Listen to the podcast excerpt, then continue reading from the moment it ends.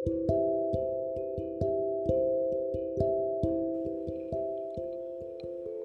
నేస్తాలు. అందరికీ దీపావళి శుభాకాంక్షలు. అసలు ఈ దీపావళి పండుగ అనేది ఎప్పుడు మొదలైంది? ఎలా జరుపుకుంటారు? ఎందుకు జరుపుకుంటారు? ఈ కథలు మీకు తెలుసా? సరే నేను చెప్తాను వినండి. భారతీయ సంస్కృతికి ప్రతిబింబంగా వెలుగొందేది భారతీయ పండుగలు. వాటిలో ఆనంద ఉత్సాహాలతో జాతి కుల మత వర్గ విభేదాలను విస్మరించి సమైక్యంగా జరుపుకునే పండగే దివ్యదీప్తుల దీపావళి. జగతిని జాగృతం చేసే చైతన్య దీప్తుల శోభావళి. నరకాసురుడనే రాక్షసుణ్ణి సంహరించిన మరుసటి రోజు అతడి పీడ వదిలింది అన్న ఆనందంలో ప్రజలు దీపావళి చేసుకుంటారని పురాణాలు చెప్తున్నాయి.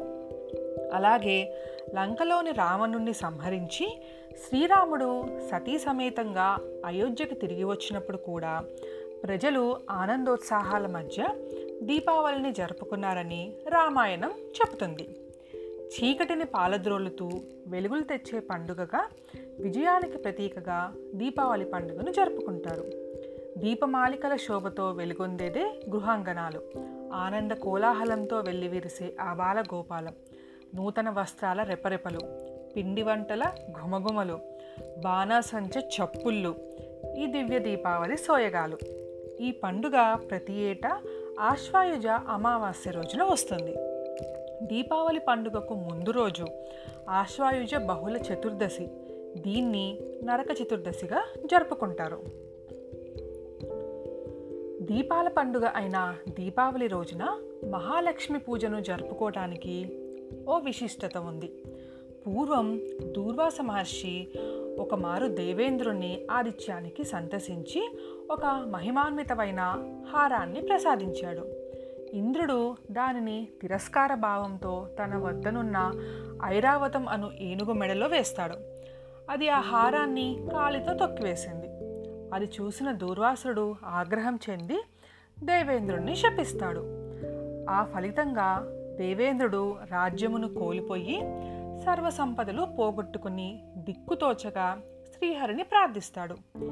ఈ పరిస్థితిని గమనించిన శ్రీ మహావిష్ణువు దేవ దేవేంద్రుణ్ణి ఒక జ్యోతిని వెలిగించి దానిని శ్రీ మహాలక్ష్మి స్వరూపంగా తలచి పూజించమని చెప్తాడు. దానికి తృప్తి చెందిన లక్ష్మీదేవి అనుగ్రహంతో తిరిగి త్రిలోకాధిపత్యాన్ని సర్వసంపదలను పొందాడని పురాణాలు చెబుతున్నాయి.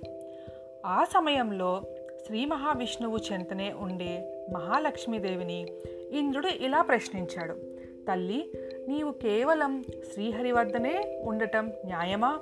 నీ భక్తులకు కరుణించవా? అంటాడు. దీనికి ఆ మాత సమాధానమిస్తూ త్రిలోకాధిపతి నన్ను త్రికరణ శుద్ధిగా ఆరాధించే భక్తులకు వారి వారి అభిష్టాలకు అనుగుణంగా మహర్షులకు మోక్షలక్ష్మి రూపంగా విజయాన్ని కోరేవారికి విజయలక్ష్మిగా విద్యార్థులను నన్ను ఆరాధిస్తే విద్యాలక్ష్మిగా ఐశ్వర్యాన్ని కోరి ఆరాధించే వారికి ధనలక్ష్మిగా వారి సమస్త కోరికలు నెరవేర్చే వరలక్ష్మీదేవిగా ప్రసన్నురాలినవుతానని సమాధానమిచ్చింది.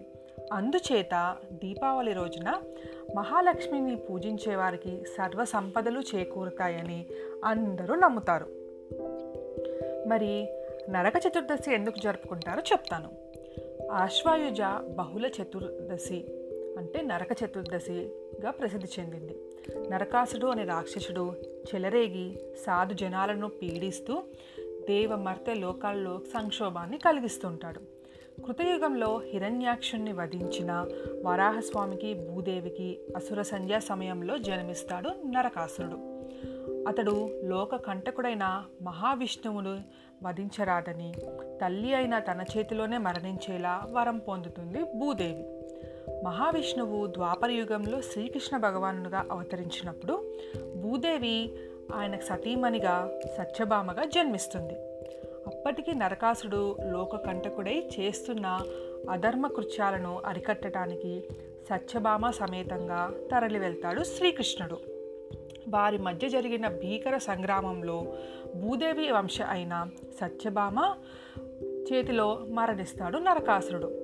తన పుత్రుని పేరైన కలకాలం నిలిచి ఉండేలా చేయమని సత్యభామ ప్రార్థించడంతో ఆ రోజు నరక చతుర్దశిగా పిలువబడుతుందని వరం ప్రసాదిస్తాడు శ్రీకృష్ణుడు. నరకుని చెర నుండి సాధుజనులు పదహారు వేల మంది రాజకన్యలు విడిపించబడ్డారు. ధర్మం సుప్రతిష్టమైంది. నరకాసురుని పీడ విరగడైందన్న సంతోషంలో ఆ మరుసటి రోజు ప్రజలు సంబరాలు జరుపుకుంటారు. ఈ సంబరాలు జరుపుకునే రోజు అమావాస్య కావడంతో చీకటి పాలద్రోలుతూ ప్రజలు దీపాలతో తోరణాలు వెలిగించి బాణాసంచ కాల్చి వేడుక చేసుకున్నారు. కాలక్రమంలో అదే దీపావళి పండుగగా మారింది. ఇది నేస్తాలు. మరి మన దీపావళి వెనక ఉన్న కథ మీరు కూడా బాణాసంచా పేల్చేటప్పుడు జాగ్రత్త. మళ్ళీ ఇంకో కథతో రేపు కలుద్దాం. మీ జాబిల్లి